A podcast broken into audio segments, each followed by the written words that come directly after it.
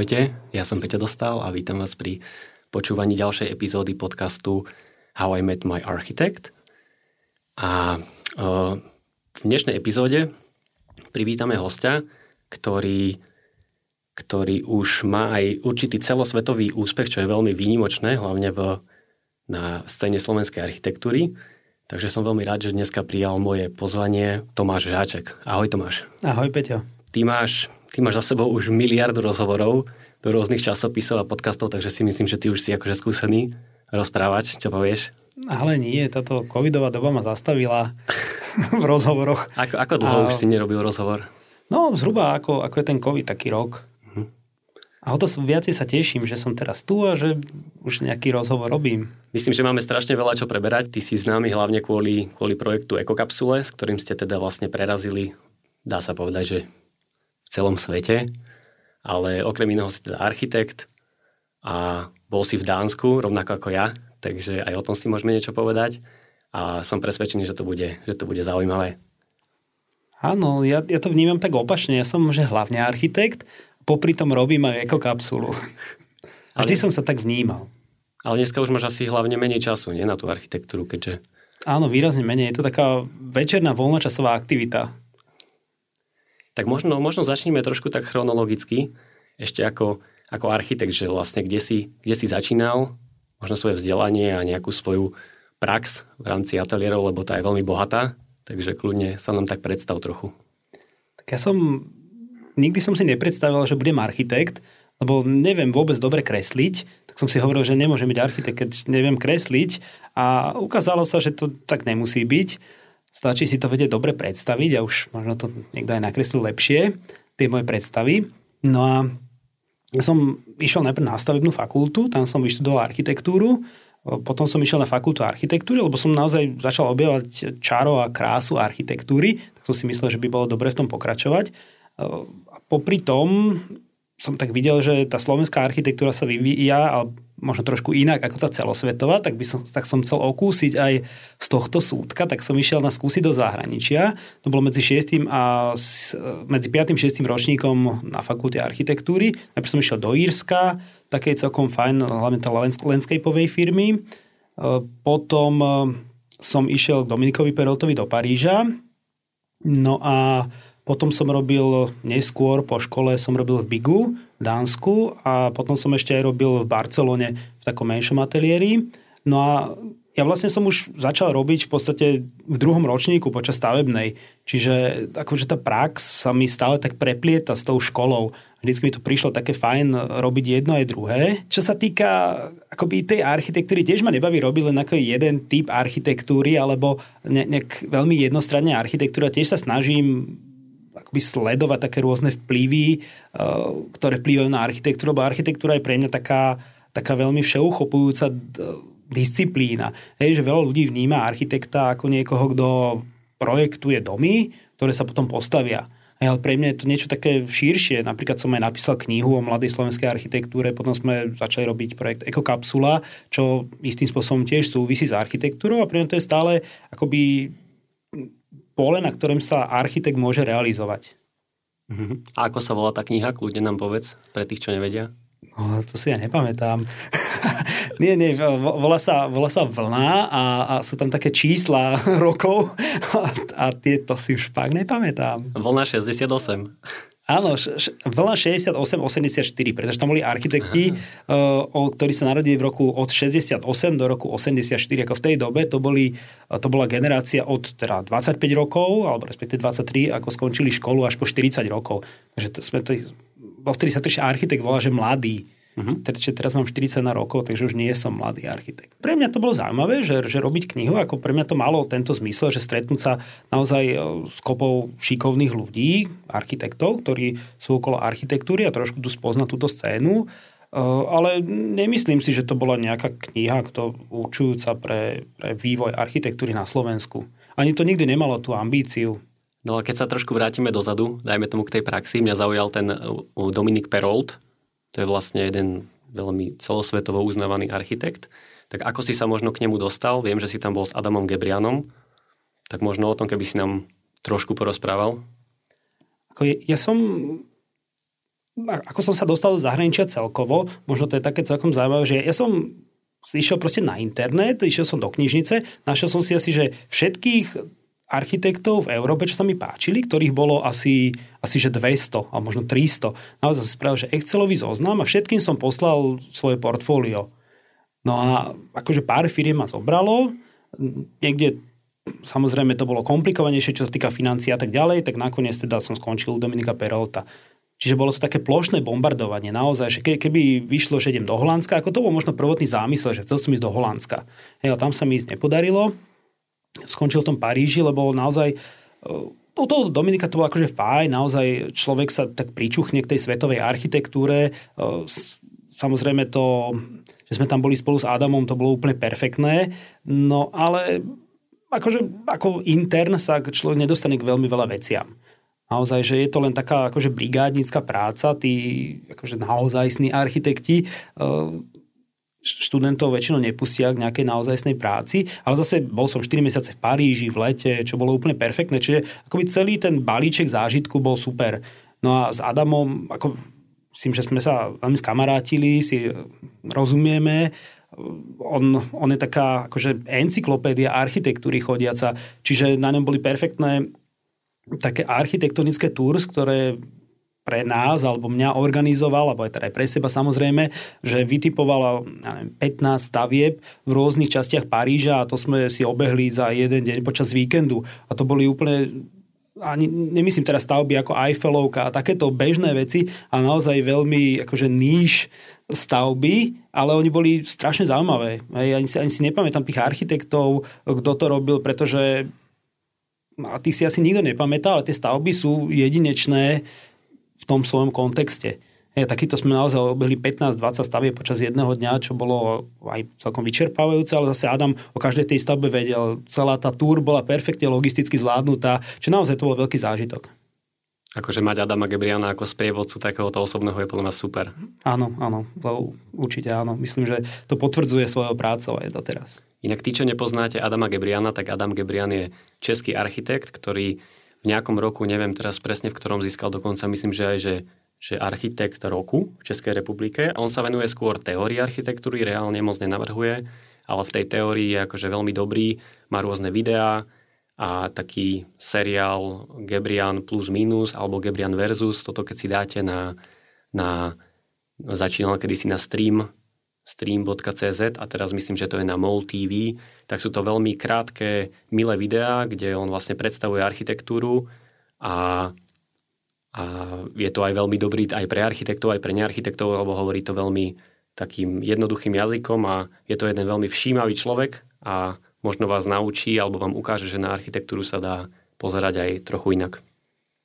Áno, je to presne ako hovorí, že e, je to zase také ďalší pohľad na architektúru. Zase nie je to naozaj len to, že architekt je ten, čo iba navrhuje, ale zase je to niekto, kto e, vás sprevádza takým tým svetom architektúry a kultúry a vôbec sociálnych vzťahov okolo architektúry a ukazuje tú architektúru v celej tej svojej kráse a so všetkými väzbami na iné, iné odvetvia vôbec ľudského života. V tomto on je fakt super. Ja som keď som bol s ním v Paríži, tak za ním tam teraz prišli jeho spolužiaci a to úplne bolo vidno, že tí spolužiaci akože brutálne uznávajú.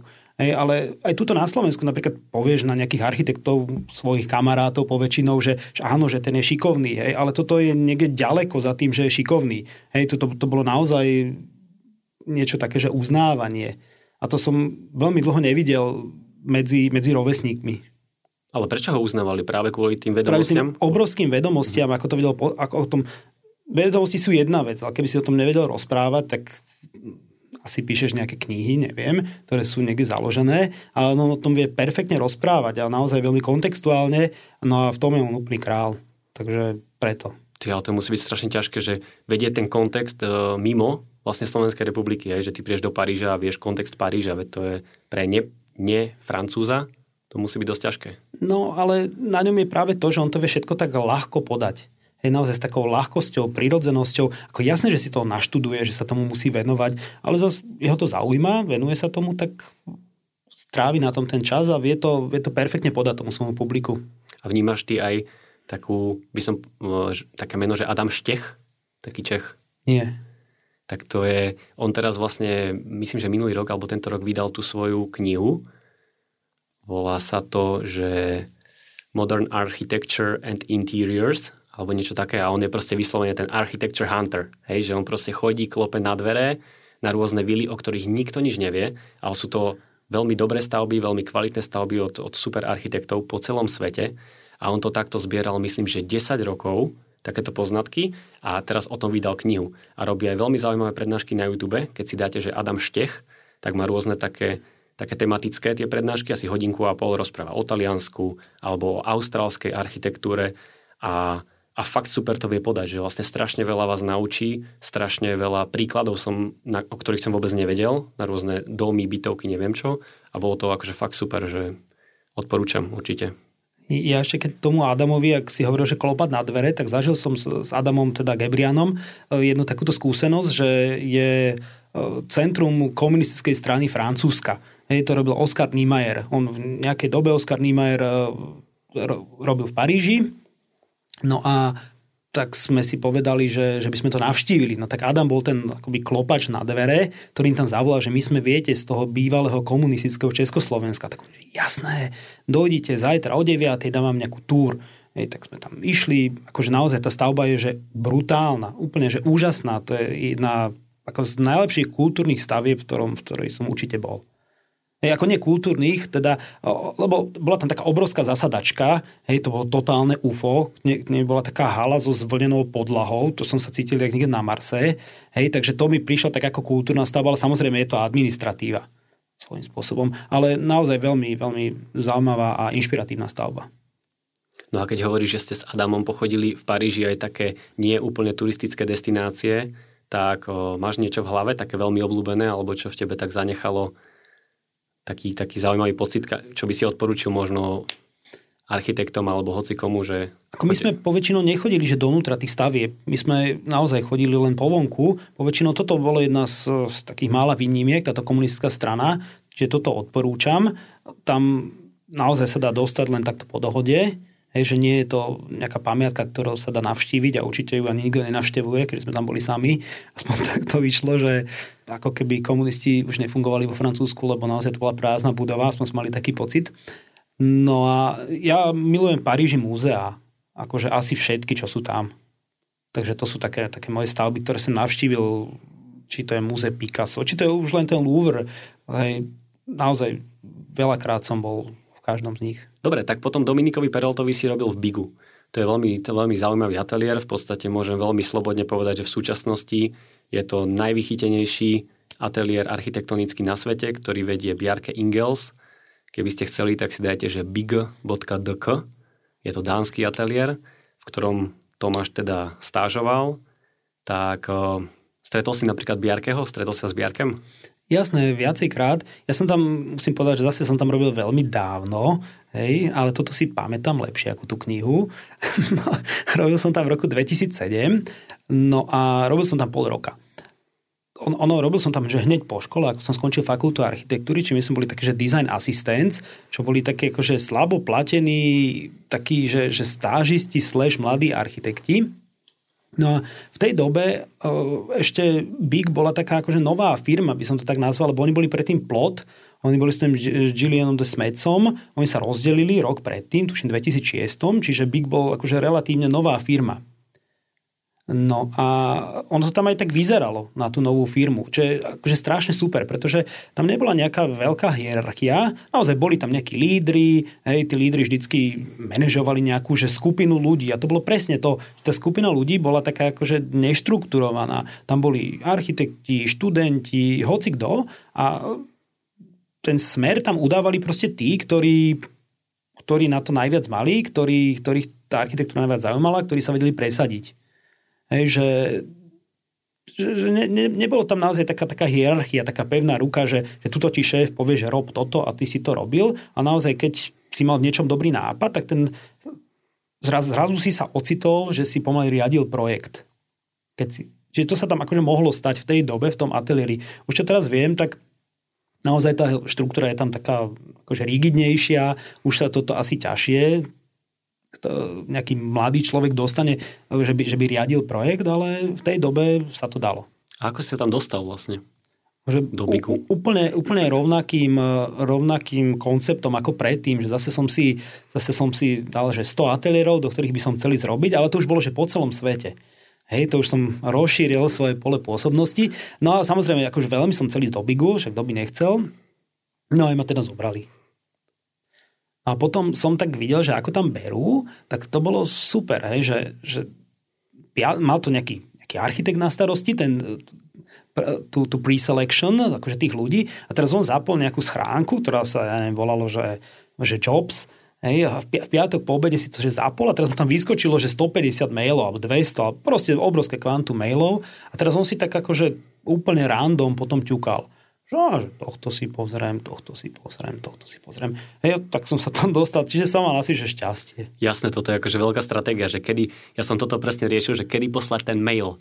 A mne to tak vyšlo, že v útorok že útorok je ten ideálny deň, lebo v pondelok máš vlastne maily možno z piatku, ešte niekto cez víkend ti pošle, ktoré v pondelok vybavíš a v útorok máš čistú schránku a vtedy ty môžeš mať to šťastie, že si ten tvoj mail niekto vlastne prečíta.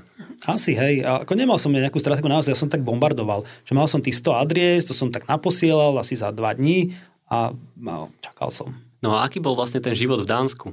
Život v Dánsku je celkom fajn. Ja som tam bol e, teda od e, januára do, do júna. Hej, čiže bola to taká prvá polka roku, že naozaj tam človek príde, teraz je tam všetko zamrznuté. Prvé, čo si musí zohnať nejaký bicykel, lebo bez toho zhrdzavený, sa tam... No samozrejme. jasné, zhrdzavený dánsky bicykel, čiže on je čierny. Hej, ešte som aj dámsky mal, lebo tam akože všetci tí študenti si tam tie bicykle akože zoberú z ulice, keď to mám tak povedať. No a tak, tak som si aj jeden zobral z ulice, ktorý mi fungoval celý 6 mesiacov a na konci som ho potom odovzdal takému ďalšiemu nejakému študentovi, čo tam bol. Takže ten bicykel tak koloval v tom procese. Naozaj toto bicyklovanie je tam obrovská téma. Hej, že tam uh, sú bicyklové chodníky, na ktorých je počas ako špičiek, no že zápcha. Keď chcete odbočiť doprava, tak sa musí preklúčkovať medzi tých bicyklistov, už to rozmyslieť dopredu, len tak, že zrazu, že odbočím do, doprava trebárs. Ale ja som napríklad nikdy nezažil, že by na mňa niekto zatrúbil. To si fakt pamätám, že nikdy na mňa nikto nezatrúbil, nech som urobil čokoľvek na tom bicykli.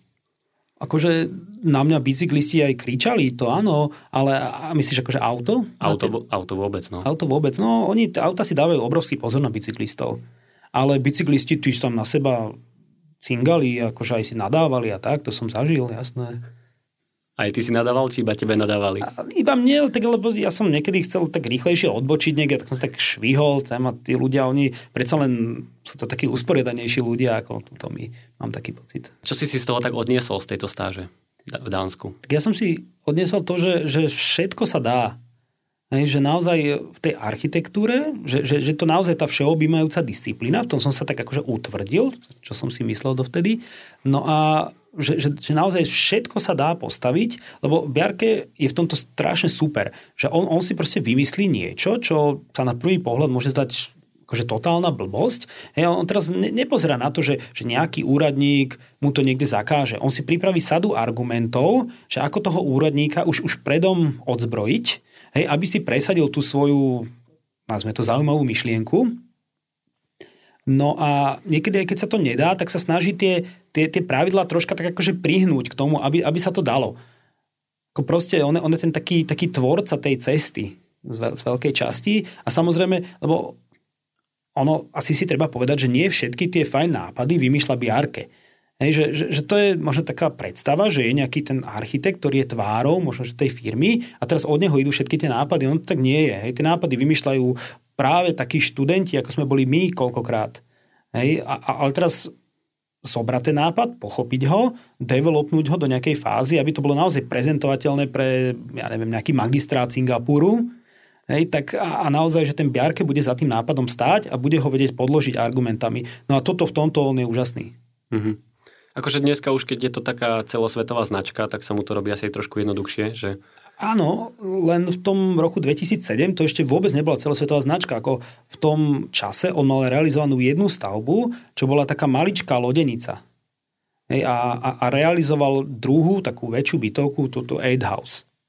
Hej, to, to sa robili vtedy realizáky, ešte ani sa to nezačalo robiť, čiže on mal naozaj realizovanú už jednu stavbu a to bolo také, aj mu to tí investori ako utrepávali o hlavu. Hej, lebo aj ten argument tých investorov je vždycky taký, že no ale že čo ste vlastne postavili?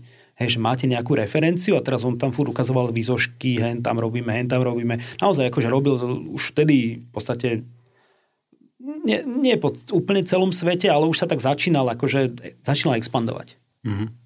Máš na ňo napríklad aj kontakt, že keby si mu chcel napísať, že by si vlastne mohol? Či? Ako na ňo konkrétne nemám, ale mám na Kai Uwe Bergmana napríklad, čo je taký akože druhý ten riaditeľ tam a s ním sme mali také veľmi dobré vzťahy. A to keď aj niekedy potrebujem referenciu k niečomu, hej, tak jemu napíšem. A... Fakt? A normálne ti odpíše. Hej. Super. Dobre, tak teraz keď sa trošku presunieme možno na nejakú takú domácu scénu, tak ty ako architekt máš vlastne svoj vlastný ateliér, kde si so Soňou, svojou partnerkou, a kedysi ste sa volali Nice Architects, dneska sa voláte Nice and Wise.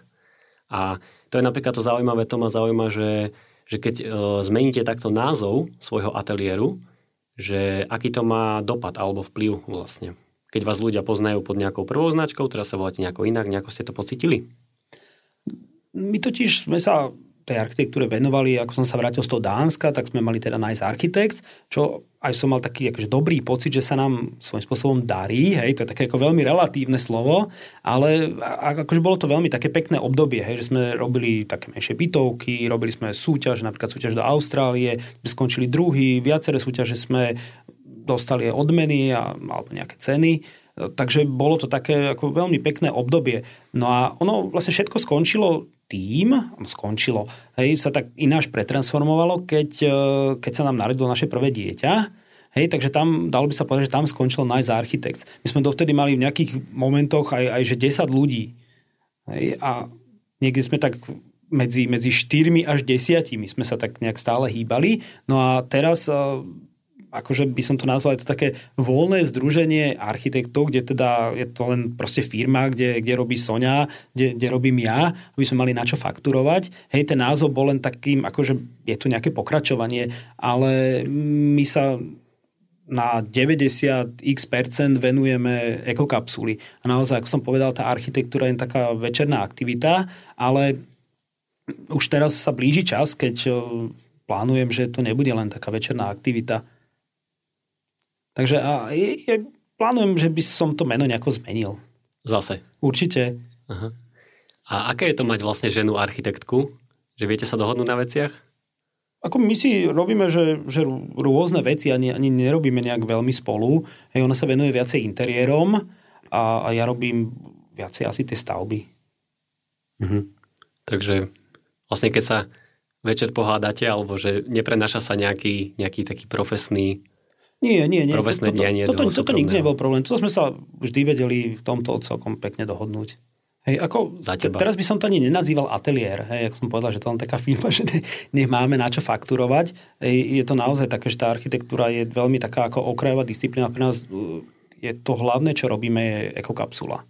Hej, ono, má to troška také špecifika, hej, tým, že my vlastne aj vyrábame tie kapsule, ich akoby navrhujeme, vyrábame a predávame, hej, či tá firma má práve tieto divízie, hej, či nejaký taký development, potom je to výroba a potom je to teda ten predaj, marketing, operations a tak ďalej. Hej, to sú nejaké tri základné časti tej firmy, takže už to nie je taký akože štandardný ateliér, kde teda prevažuje tá zložka navrhovania, aj, aj teda po tej ľudskej stránke. No ale snažíme sa tam mať takú atmosféru, takú, takú peknú, s tým, že všetko sa dá.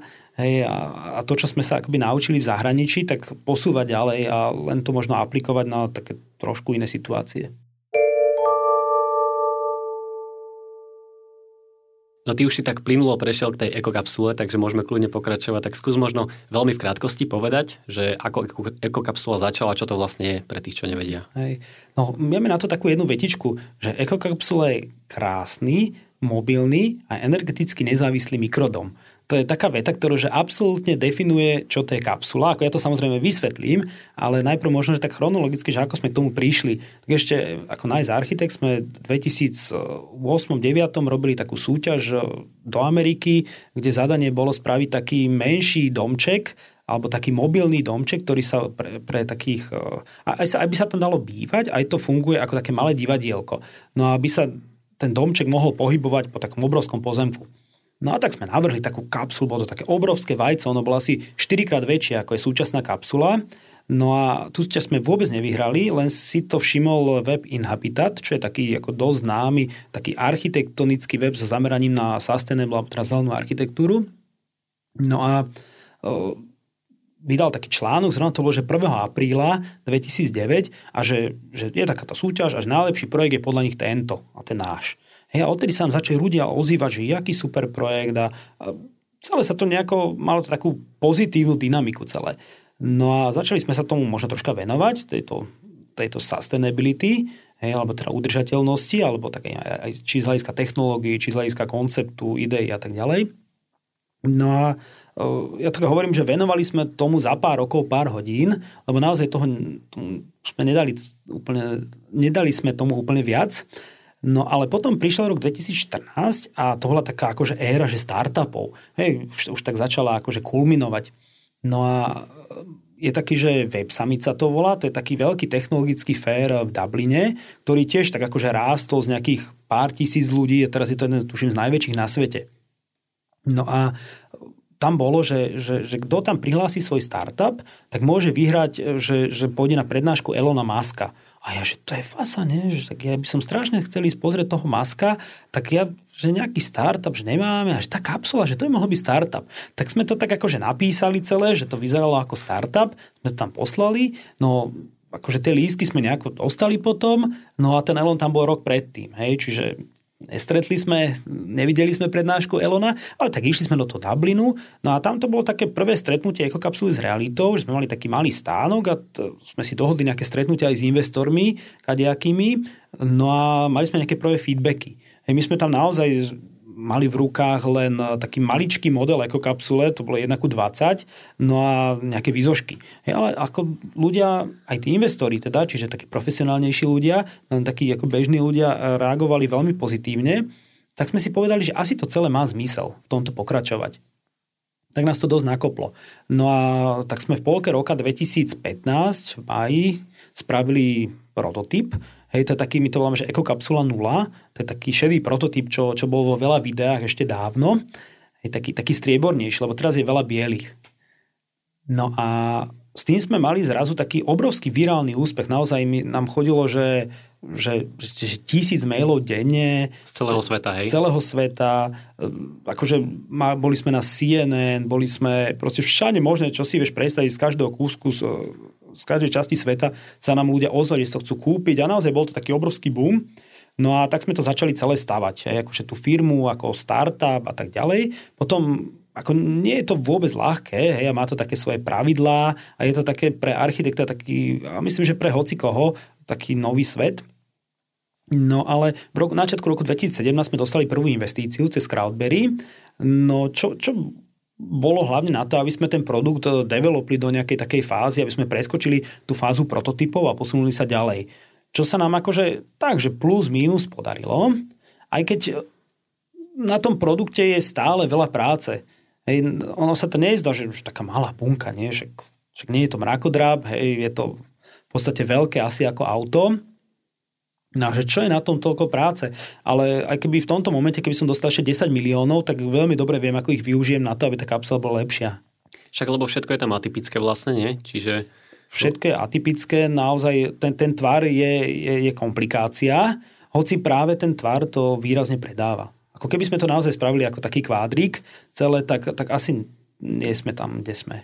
No ale v čom je tá ekokapsula podľa teba taká výnimočná, lebo takýchto projektov, maličkých konceptíkov, takýchto možno sebestačnejších o, intervencií je podľa mňa viacej, ale že prečo práve vy ste prerazili a ešte aj s takým úspechom? Tak ona je poprvé, že je pekná hej, a po, po druhé mm, je tá, alebo smerujeme e, k tej sebestačnosti, alebo snažíme sa čo naj, najviac e, konvergovať tej energetickej sebestačnosti to znamená, že naozaj vieme byť odstrihnutí od sieti a viesť kapsuly akože relatívne normálny život alebo mať taký normálny životný štandard, hej, že sa vieš osprchovať, vieš si navariť, vieš si vykúriť, vieš robiť na počítači, vieš si zasvietiť a tak ďalej. Že to, čo potrebuješ z energetického hľadiska.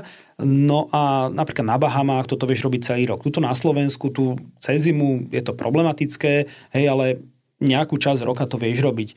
Takže my smerujeme k tomu, aby samozrejme ten čas bol čo najdlhší všade.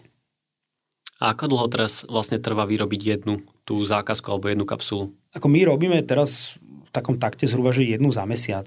Uh-huh. Povedz nám aspoň tú predajnú cenu, že za koľko Áno, predáme to za, za 80 tisíc, ale máme svojich distribútorov, napríklad v Japonsku, v USA a na Bahamách napríklad. No oni si tam dávajú svoju cenu na to. Či napríklad v USA to predávajú tuším za 130 tisíc dolárov. Uh-huh. Máte aj nejakých nie, že, z takých zaujímavých klientov, možno známych alebo tak? Máme Susan Sarandon napríklad, hej, čo je taká celkom známa herečka hollywoodská, tak ona má jednu kapsulu. Ale ona už má asi 100 rokov, nie? Koľko? No, no nemá 100 rokov, má, má tuším 72, alebo tak, cez 70 niečo, ale vyzerá veľmi dobre na svoj vek.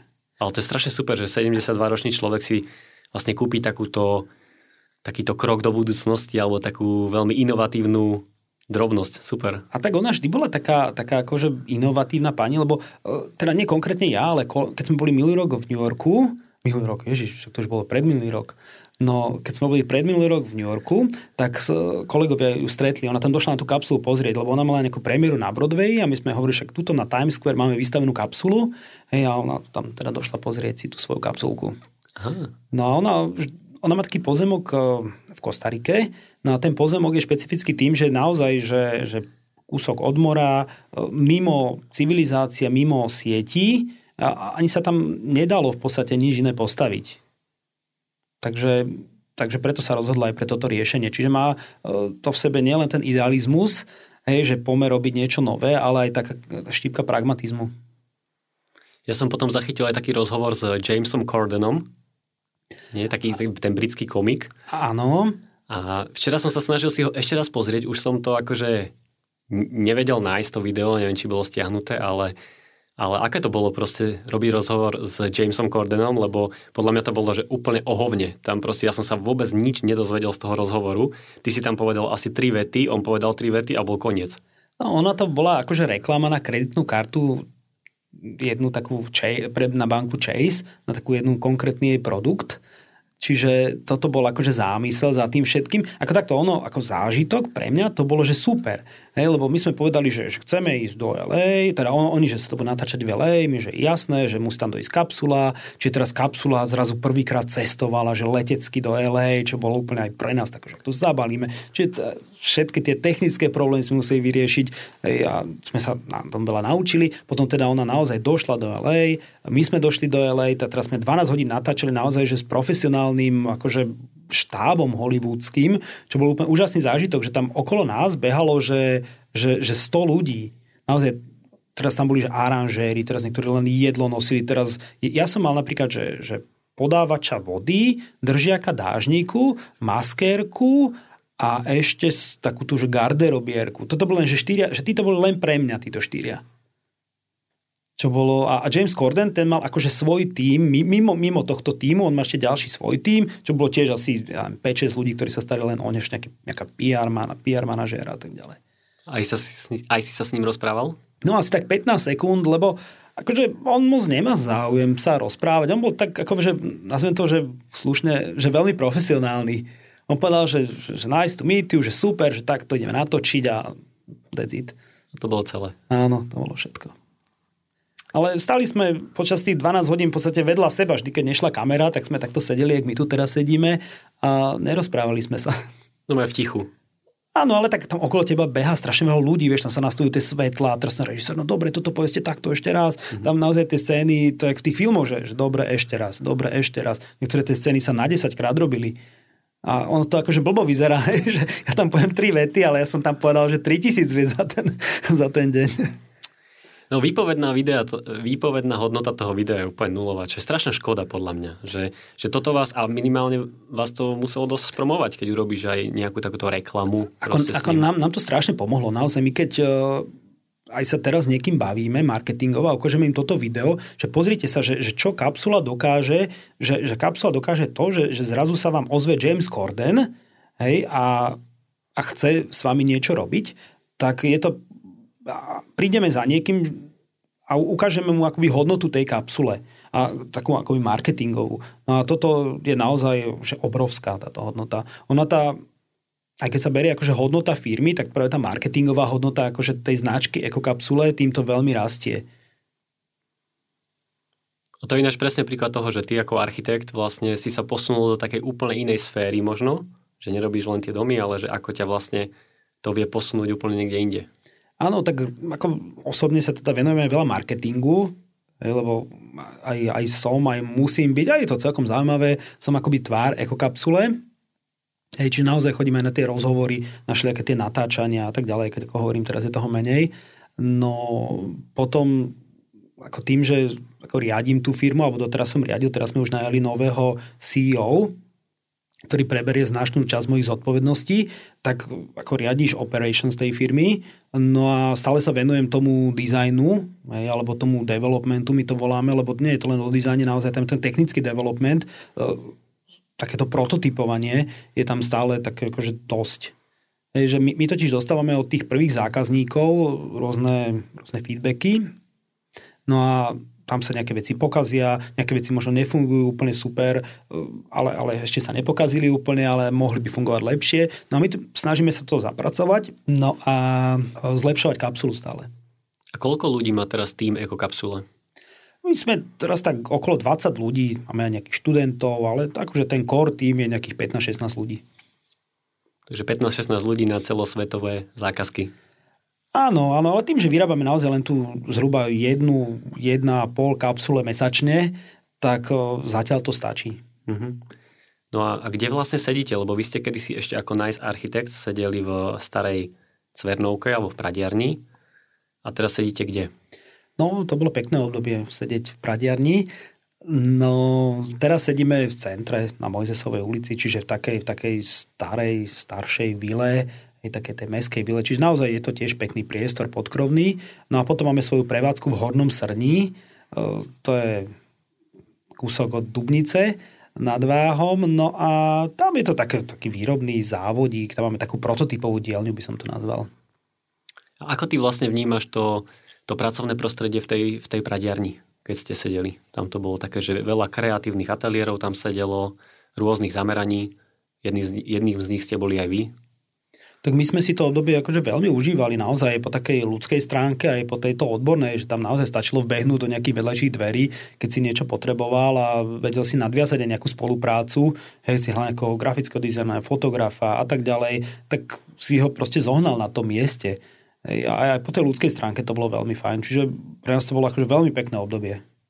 A nerozmýšľali ste, že by ste potom išli práve do tej novej Cvernovky, kde sa gro týchto ľudí aj stiahovalo a v súčasnosti sa tam vytvára také druhé takéto kreatívne, kreatívny hub možno? Ako chvíľu boli tieto úvahy, len my už sme rozbiehali tú ekokapsulu, no a už sa proste naše plány nejako skomplikovali vo vzťahu k presunu do novej Cvernovky. No jednoducho sa nám nechcelo pracovať a na tej obnove sme boli takí leniví. Ty si vlastne rodený Bratislavčan, však? Áno. Tak skús, skús nám možno povedať, že, že čo máš na Bratislave rád, alebo kam, kam rád chodíš v Bratislave? A mám prečo? Na Bratislave mám rád mierku, čiže veľkosť, lebo ako, ako si spomínal, žil som teda aj v Kodani, v Paríži, v Barcelone, v Dubline. No a naozaj ako Bratislava je z tohto akože to najmenšie mesto, čo mi, čo mi vyhovuje. Ako nejakým spôsobom to tu mám rád. Páči sa mi, že tu je veľa Čiže naozaj tu sa autom sa odvezieš za 10 minút si niekde naozaj, že mimo mesta, dalo by sa povedať. No je tu napríklad veľa vodných ploch. Toto, jak som bol v lete v Paríži praxovať, tak toto mi tam chýbalo. Tam boli nejaké 2-3 mestské bazény, ale v podstate že vybehnúť si akože do Čunova sa okúpať, tak také neexistuje v Paríži. Áno, áno, je to veľmi, veľmi dostupné. Ja mám napríklad takú skúsenosť, že keď človek bol v tom zahraničí, tak že vlastne nie je to tu také zlé, ako to vyzerá, alebo ako sa to prezentuje. Ja som ako nikdy nemal pocit, že to tu vyzerá zlé, Nej, takže ja, ja som tu vždycky mal rád a vždy som sa aj z toho zahraničia sem rád vracal. Ja teraz aj mám pocit, že taká, taká tendencia tu je, že by sa veci mohli zlepšovať aj po tej akoby profesionálnej stránke. hej, aj keď ako sme takou Bratislava možno takou troška, že vlajkovou loďou Slovenska, hej, tým, to blízkosťou tej Viedne a tak ďalej, to HDP je tu najvyššie a naozaj ako je tu taký trošku iný štandard ako zvyšok Slovenska. Takže ja si myslím, že nemáme sa veľmi na čo ťažovať. A máš aj pocit, že teda tá slovenská architektúra ide dopredu nejakým spôsobom? No, neviem. Toto je také dosť rozpačité. Akože takto, slovenská architektúra určite sú budovy, ktoré sa mi páčia, ale celku mi to príde také, také málo odvážne. O nejakom väčšom experimente to ani nehovorím. Mm-hmm. Toto mi tu chýba nejaké také, že špecifikum slovenské možno. Tak tá architektúra vždy odráža svojím spôsobom spoločnosť. Takže možno, že sa musí posunúť najprv spoločnosť, aby sa mohla posunúť tá architektúra, alebo... Áno, ale napríklad nemám pocit, že v Čechách tá spoločnosť je nejaká zásadne iná a mám pocit, že tá architektúra je ďaleko, ďaleko viac predu. Áno, a v čom? No práve v takomto experimente, hej, možno, že aj v menších veciach. My si to fičíme v takých nejakých svojich zabehaných kolajách, pomaličky sa nejak tak posúvame, sú to také, akože je to fajn, hej, na tú architektúru sa akoby častokrát, aj keď si človek pozrie toho Cezara, tak ako nedá sa tomu až tak veľa vytknúť, hej, že si to pozrie, je to také, také dobré, ale, ale, ale teraz nie je to akože výnimočné. Že naozaj ten, ten, ten rozdiel medzi tým, lebo však do toho Cezara, alebo teda už tie vybrané stavby, hej, keď teraz berem ako Cezara, ako nejaké meritko slovenskej architektúry, hej, lebo zase nemusí to tak byť, hej, lebo zase tá porota, čo tam je, tak mám pocit, že, že zase je to v takej jednej línii príliš počas tých rokov. Takže, takže toto mi asi tak najviac vadí na slovenskej architektúre. Ku koncu tu máme ešte takú, takú pravidelnú rubriku, ktorú sa pýtam vlastne každého hostia, také, také rýchlejšie otázky, tak eh, vyskúšajme, že aký je tvoj najobľúbenejší neúspech? Najobľúbenejší neúspech? Ja neviem. Akože si nepamätám, ako sa volá kniha, ktorú sme s Katkou Tronskou napísali. No to je strašný neúspech. Skôr som myslel, že mi povie, že tú ekokapsulu, lebo vlastne ste neúspeli v súťaži a nakoniec vás to boostlo úplne... Vieš, ono, ja sa snažím na neúspechy nahľadať tak relatívne, že alebo aj na úspech samozrejme, že, že čo ti to prinesie. Vieš, ono, aj, aj teraz, že veľa ľudí malo o tej kapsuly očakávanie, že už to bude niekde o mnoho ďalej, hej, že už budeme chrliť stovky kapsul a tak ďalej, že niekomu sa aj toto môže zdať ako neúspech, ale pre mňa, že z tých zdrojov, čo sme mali a podmienok, aké sme mali, mi to príde ako úspech. Čiže je to také naozaj také dvojtvare. Hej, aj tá architektonická kariéra, že tiež niekedy mám pocit, že, že tým, že som akoby začal robiť ako kapsulu, hej, a tú architektúru akože milujem a, a strašne sa mi to páči a, a, a zrazu som ju prestal robiť, hej, čo, čo som si chvíľku aj tak hovoril, že to je taký akože neúspech v tom celom. Že zrazu teraz akože ja musím robiť ekokapsula nemôžem robiť architektúru. Ako pre mňa je to, že viacej. Že architektúra je viacej ako ekokapsula. No dobre. Dom alebo byt? No bývam v dome, ale mám takú predstavu, že by som mal taký pekný byt. Nejaký loftík industriálny, a, nie? To je taká, taká architektonická predstava. Nie, nie. Akože, že by to bolo pri lese a malo by to takú veľkú terasu. Vôbec to nemusí byť industriálny loftík. Nie. No tak pri lese si už aj teraz. Áno, ale v dome. Takže kdyby si chcel byť v byte pri lese, hej? Áno, v takom obrovskom, že by to bola taká bytovka, že by tam bolo, že 8 bytov a že by sme tam nejaká záhrada tam, že tam grillujeme všetci. A keď nechcem byť s nimi, tak pôjdem do svojej terasy hore a tam si budem. Tak ty si takýto komunitný typ? Ale, ale nie, však ja by som s nimi bol, že dva dní do roka, ja by som bol furt na tej svojej terase, ale že by som mal tu možnosť, že by som to niekedy mohol spraviť, to by sa mi páčilo. Aká je tvoja najhoršia vlastnosť? Najhoršia vlastnosť? Ale tak akože mám ich, že strašne veľa, to zase akože neviem, asi, že som úprimný. To je najhoršia vlastnosť? No, tak ako niektorých to dosere. Niektorí vlastne tú úprimnosť nevedia úplne prijať. Čak. No, tak ja zase poviem všetko, keď tak. Ako už som počul aj za seba taký názor, že prostoreký. Aha, dobre, nebudem sa ťa pýtať, ako sa ti páči tento podcast. v pohode. Ale, ale, ale, ale, ale dobre, dobre varíš. A aké je tvoje najobľúbenejšie jedlo? No, akože halušky, to zvyknem hovorievať a to naozaj tak aj je. Brinzové? Áno, brinzové, áno. No a potom rôzne azijské jedlá. Rámen a tak. No kade čo, hej, to tak ako azijská kuchyňa je obľúbka. Uh-huh. Ale aj talianská, dobre si dneska navaril. A, a kam chodívaš vlastne si dať tú azijskú kuchyňu v Bratislave? Čo tak, je také tvoje obľúbené? Teraz mi to vozí Bolt alebo Bolt. Tak tvárme sa, že tu nie je korona. Jasné, chcel by som, ale uh, kde chodím? Ja chodím do, do, do, do Fresh Marketu, bo tam je taký dobrý výber a ramen si tam dám. Tu tak asi na 90%, že do Fresh Marketu dám si ramen. Uh-huh. Chodíš, chodíš aj napríklad do Jasmínu na židovskej? Do, bol, bol som tam párkrát, áno, čo robili Valo Sadovský. Uh-huh. Hej, hej, bol som tam párkrát, áno. Aj, aj tam dobre varia, aj to prostredie celkom tomu pomohli. Tam je to super ináč. No, dobre tam je, áno. Lebo tam sa vieš vystravovať dvomi, dvomi spôsobmi, že, že buď si dávaš iba predjedla, také tie rôzne gyozy, čo tam sú, s kalerabovým šalátom, lebo ten je úplne najlepší zo všetkých, alebo potom si dáš to hlavné jedlo, hej, že si môžeš vybrať, že akým spôsobom si chceš dneska. Aha, tak to som asi nepostrehol. Vyskúšaj, nemal si kalerabový šalát, keď si tam bol? Nie, nie, kalerabový šalát, to, to, to nedám. Prečo? Lebo nemám rád kaleráb. Dobre. Kávenky alebo kakaové rezy? Kakaové rezy. Prečo? Neviem, lebo mi to chutí viacej. Ako mám rád ináč ako tú chuť kávy, ako nepijem kávu, mám rád chuť kávy, ale v tomto akože podarenejšie sú kakaové rezy. Lebo vieš, že ľudia sa delia na dva typy. Takéto, že kávenky alebo kakaové rezy. Tak, tak ty si kakaový rez. No jasné. Dobre, dobre. Aký je tvoj obľúbený písací alebo kresliaci nástroj? Hoci čo, čo je po ruke. Nemám nejakú preferenciu, akože nemám teraz, že by som bol architekt, ktorý musí kresliť len 6B ceruskou alebo niečo také. Je to úplne jedno. Takže kreslíš, že ste ceruskou, hej, to je dôležité. No jasné, mám taký, taký diárik, slovníček, alebo jak to nazvať, taký notebook, hej, kde, kde si teda kreslím a naozaj mi to je úplne jedno, že, že nech to píše, hlavne aj voskovka, nech to je. A kde, kde napríklad berieš inšpiráciu pre svoje projekty alebo nejaké nápady? Máš nejaké špeciálne miesto alebo psychické nastavenie alebo niečo také?